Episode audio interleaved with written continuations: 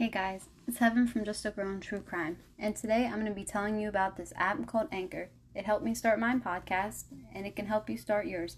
Anchor is a free app that lets you use it from your phone or your computer. So if you want to do it on the go and you want to just record, you can record one. Anchor will also distribute your podcast for you on Spotify, Apple Podcast, and so much more to get your own podcast out there. You can make money from your own podcast with no minimum listenership. So it's everything you want in just one podcast. Download the free Anchor app or go to anchor.fm to get started. I did. What are you waiting for? Hey guys, it's Heaven from Just a Girl in True Crime. And tonight we're going to be talking about the disappearance of Alissa Turney. Now, most people probably have heard of this case. I've heard it from Morbid, and I was instantly hooked for some reason because it's such a crazy story. Um, they didn't go into too much detail, and I'm not going into a deep dive like I would do on my normal cases, even though it's Wednesday. Like, this will be uploaded Wednesday. Um, I'm actually a day ahead, so I'm getting there. It's getting better. Everyone was sleeping in my house since like 8:30, so I figured, uh, why not make a podcast? Why not do my notes for the podcast and just pre-record it, you know? Anyway, um at the end I'll tell you where you can listen to it, but I kind of just want to hop right into it. Like I said, it's a very intriguing story to me, how crazy it is and how long it almost went how long it went on for basically um and not being able to like find anything. So let's hop right to it. So in 2001 alissa turney was a 17 year old junior in high school living with her stepdad michael turney and her stepsister sarah turney. Alissa's mother had passed away and Michael's older three boys were living out of the house at that time. But each of the girls had a very different relationship with their dad. Um, Michael was a cool, laid back dad with Sarah, but with Alissa, he was more of an uptight and strict and he monitored her, monitored her whereabouts like everywhere she went, which is crazy.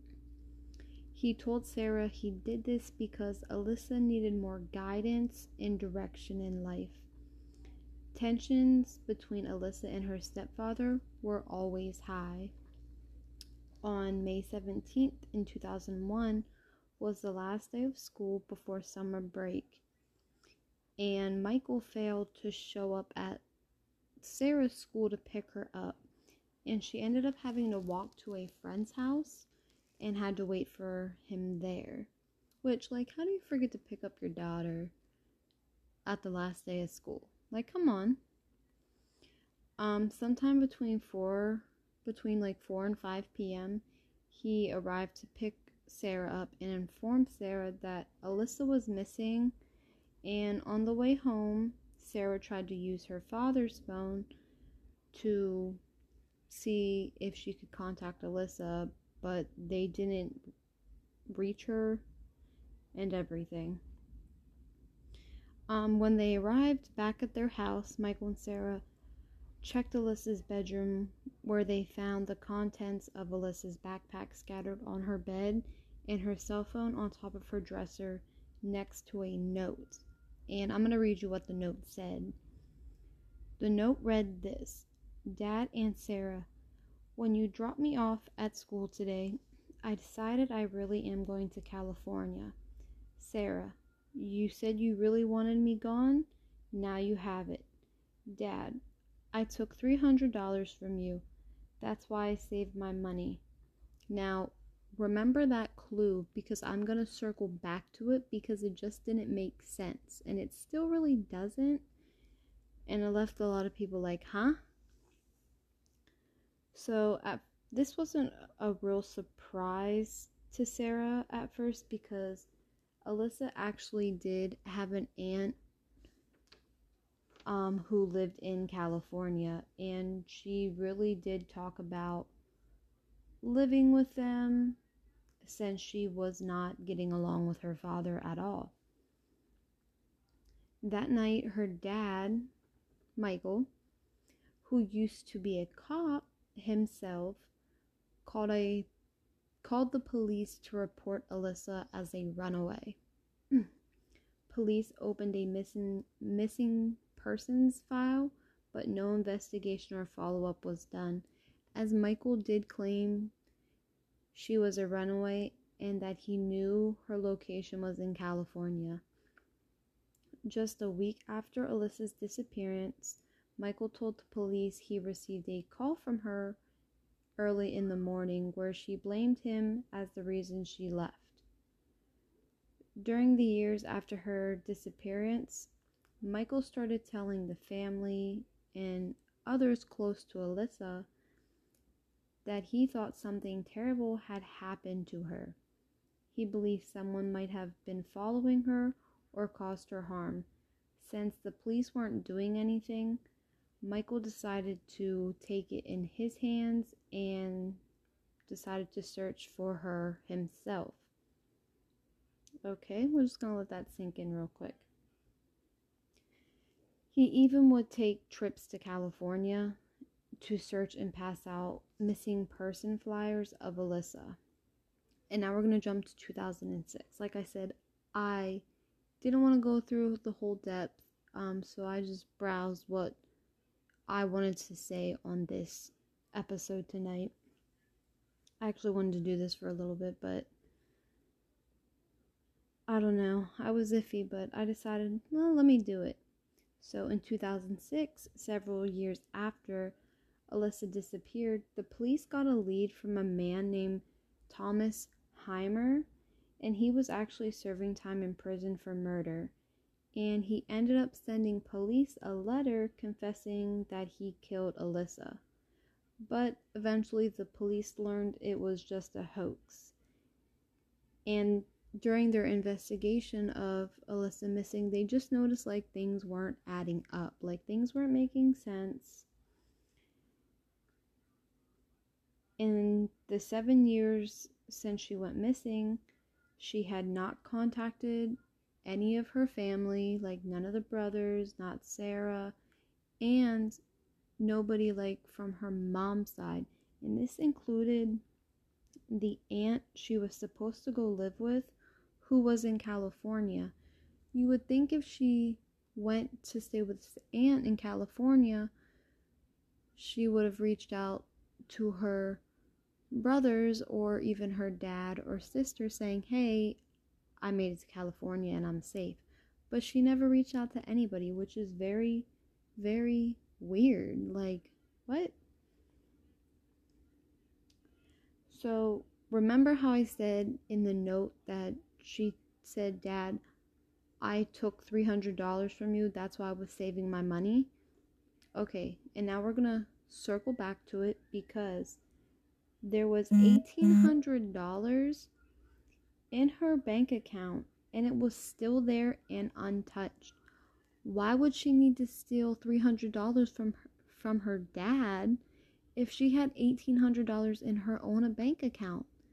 That doesn't make sense either. So you could see why the police were like, okay, th- things are just weird. Like, you say she stole money from you, but she had money in her account why wouldn't she just use the money from her account because she did work at a Jack in a Box?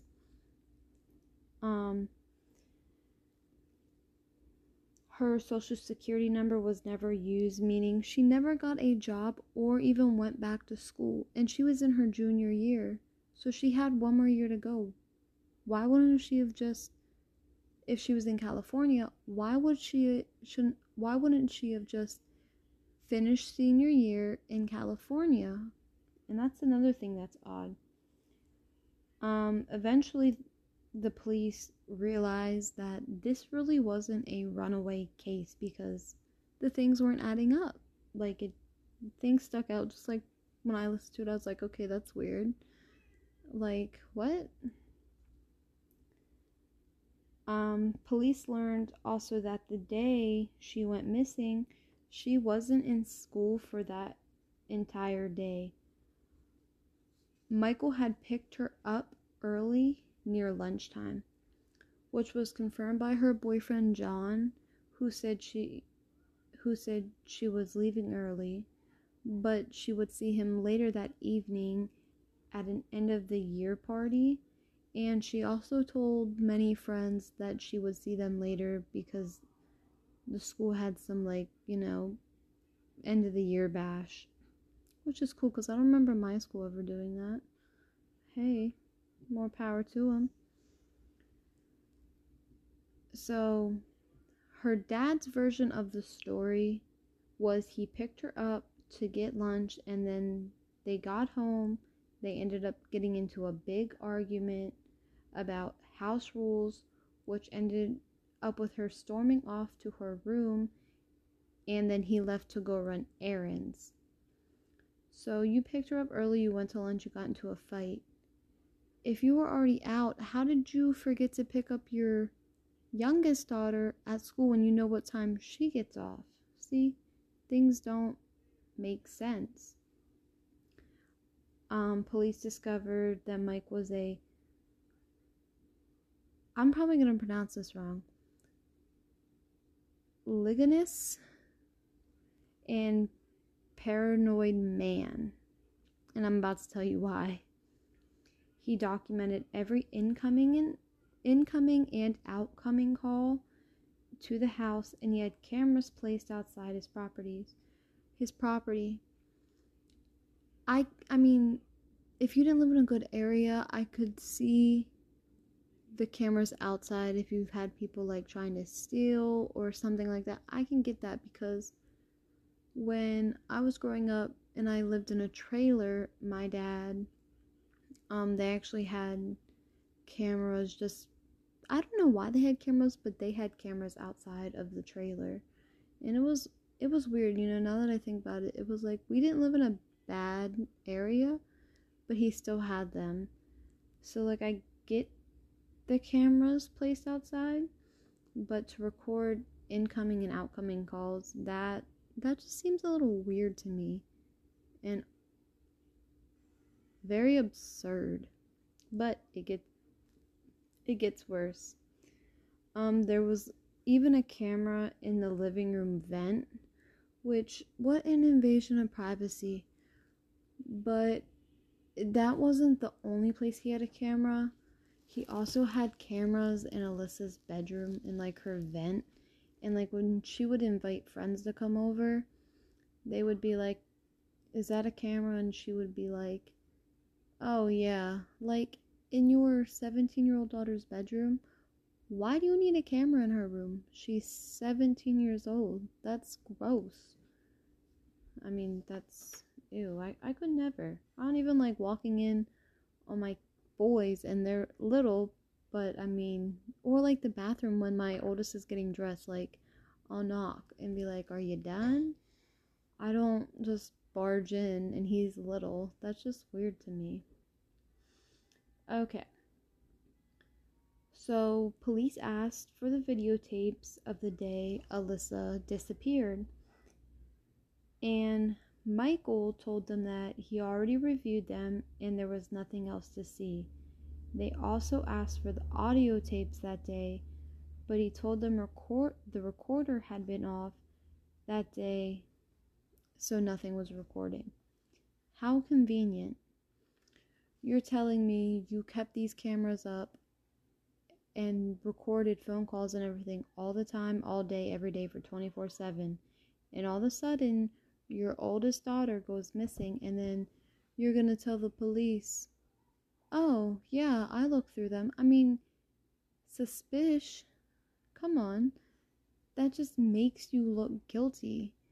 And it probably doesn't help that he was a cop either before, so he probably knew how to get rid of evidence and did that and it was like, yeah, you don't need to see that. I already looked through them and nothing, no calls being recorded coming in and out. Come on, like I said, how convenient. That's mind boggling. I lost. Okay. Um, letters were also found that Alissa claimed to have been molested by Michael, and contracts were found where Alissa signed that she never had been sexually assaulted. One, I have such a huge problem with this. Why are you making your daughter sign contracts saying that she had never been sexually assaulted?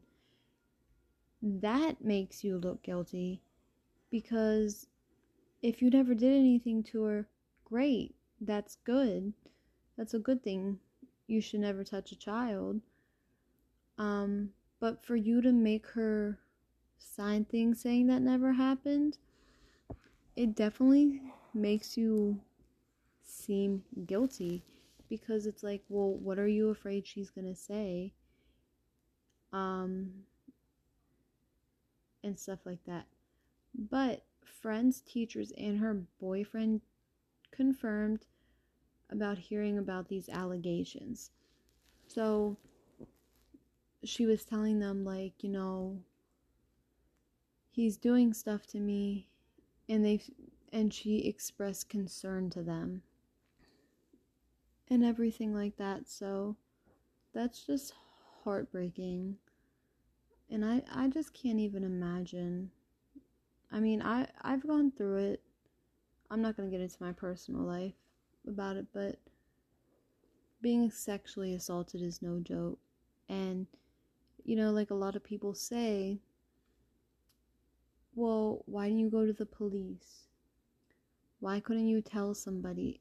I think a lot of people what they don't understand if you've never been in that position, it's a type of um fear or not not necessarily it's pop, maybe fear for yourself but um controlling where your abuser has control over you. And you know sometimes they can threaten you. And you're just like well who's going to believe me if a person's talking bad about you. So i definitely get that if she was sexually assaulted, which I believe she was because um, when I listened to a podcast, and I'm going to swing back to it later, um, when she was young, and you know, her mom, since her mom passed away, like I said, um, her dad started dating one of her teachers, and she like came out and was like, uh, like me and my dad have sex or whatever. And, you know, her teacher was just like, oh, you shouldn't say that. It can get him in trouble or something along them lines. Like, one, as a at her elementary school teacher, you should have reported that to the authorities. No young child is going to just come out of the blue and say that their dad is having sex with her. I'm sorry. And then there's a another incident where um there's somewhere I want to say they're camping and um you know how he records everything she tells her Alissa tells her sister hey Sarah dad's a pervert. So I mean when you hear that it's just like okay stuff did happen but like as a child you just you're supposed to trust the people who raise you and stuff like that. And when a parent or step parent or a friend or another family member or just somebody outside the home does that you know it makes um i feel like it makes their personally from experience for me it makes your self confidence go down. You feel like you can't trust anybody. And you know, maybe that's what she felt like. She couldn't trust adults around her, and that's why she confided in friends, teachers, and her boyfriend. And that's just sad. Um, so that actually is where I'm gonna leave you with that. Sorry for the rant. Um, but I have a couple more things I want to say. So, to this day, Alissa's body still has not been found. And like I said, I didn't go into a deep dive because her sister, Sarah Turney, did a whole podcast about Alissa's disappearance. Um, and it is so amazing. It's called it is called I wrote it down on my it's called Voices for Justice and it's all these episodes where she has like where she records like talking to her dad and things that he said to police and like I want to say social workers and the teacher and the camping thing I actually just pulled that it's not even in my notes I just pulled it from my brain and put it in here. Um but it is such a good episode. She goes into like a whole deep dive about the family like Alissa's real dad her mom like what happened to her mom um and everything like that and how it is just great. And when I heard this case on Morbid, and they said they weren't going to go into a deep dive because they just didn't feel comfortable or something like that, or felt like it not maybe not comfortable, like it just wasn't their story because Sarah did a podcast, and then when they said, "Oh, go check it out," I literally stopped listening to Morbid for like a week straight, and I just listened at my desk um, to Voices for Justice. And it was so good and everything like that. And I I loved it. It was such an amazing podcast. I think it was very well done. And on this note, um, she'll actually go into more depth of her father and stuff like that. That one, I didn't want to make this case about Michael I wanted to bring this case about, you know, where is Alissa? You know, some people might think maybe she did go to California and you have to sit here and like you look at the facts. And I'm not just saying, oh yeah, because I listened to her sister's podcast. No, I mean, you actually have to look at the facts. The money, him not letting them see the video recording or listening or having the auto being shut off, like the recorder, and the vents in her bedroom, and the vent in the living room, and stuff like that. Like, you monitored all of this stuff and you made her sign contracts saying that she wasn't sexually assaulted.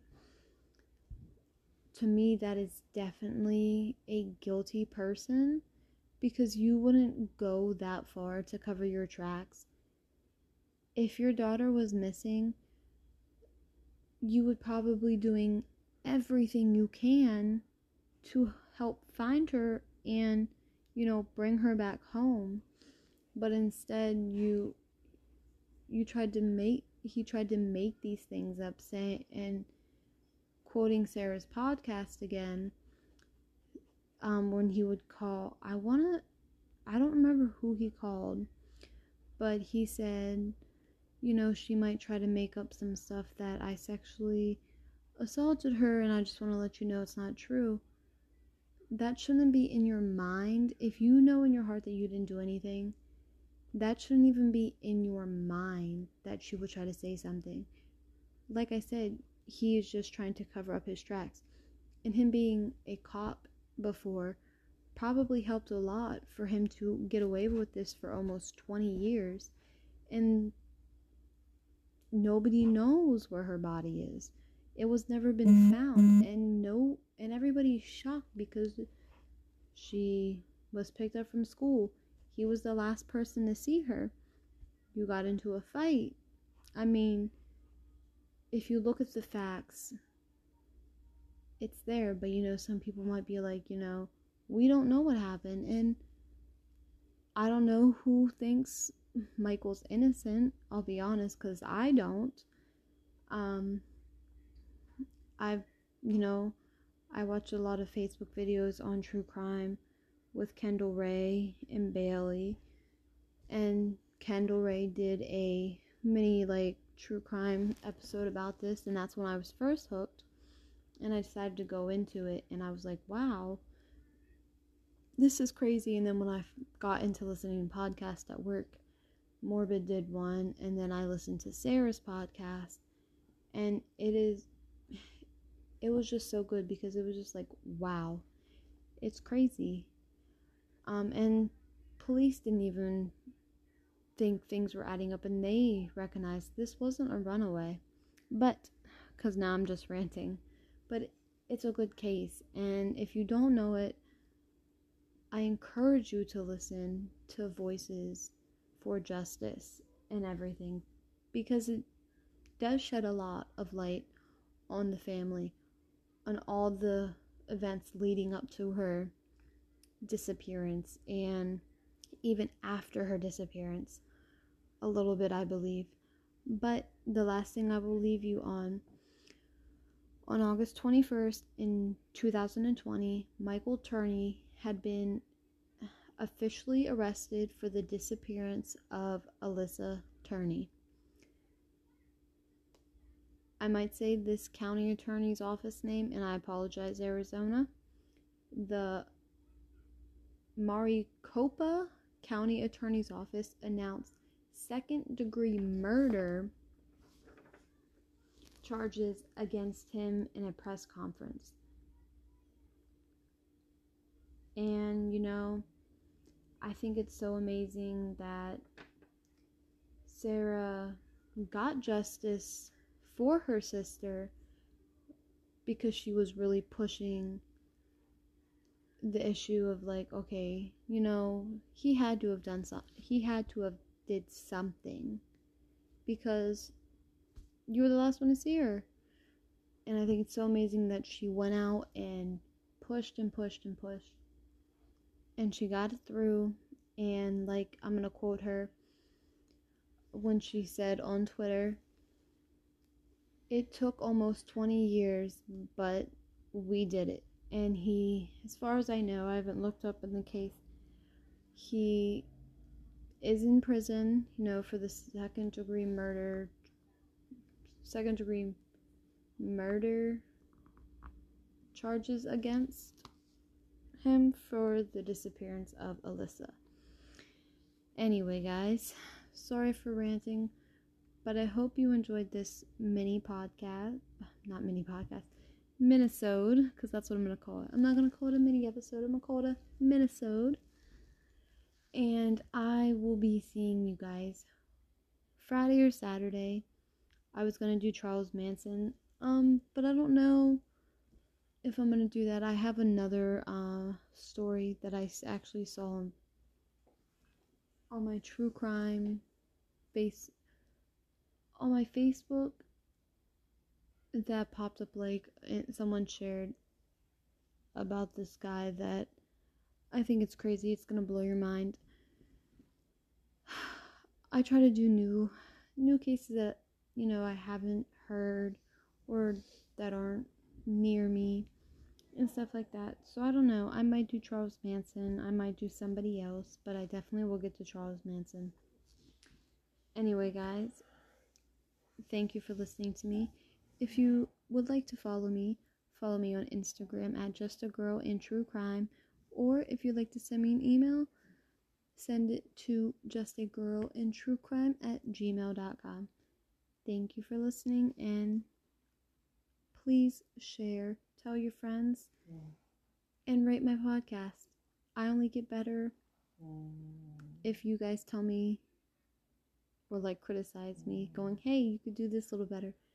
Please, please. Mm. I might be sensitive, but I will take it constructively constructive criticism and everything as long as you're not mean and be like oh well your podcast just sucks because that would just be rude that'd be rude to me. I'd be like wow why am i doing this?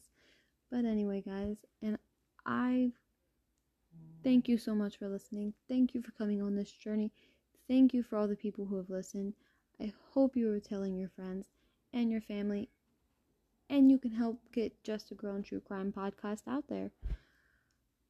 And I will see or hear, talk to you guys Friday or Saturday.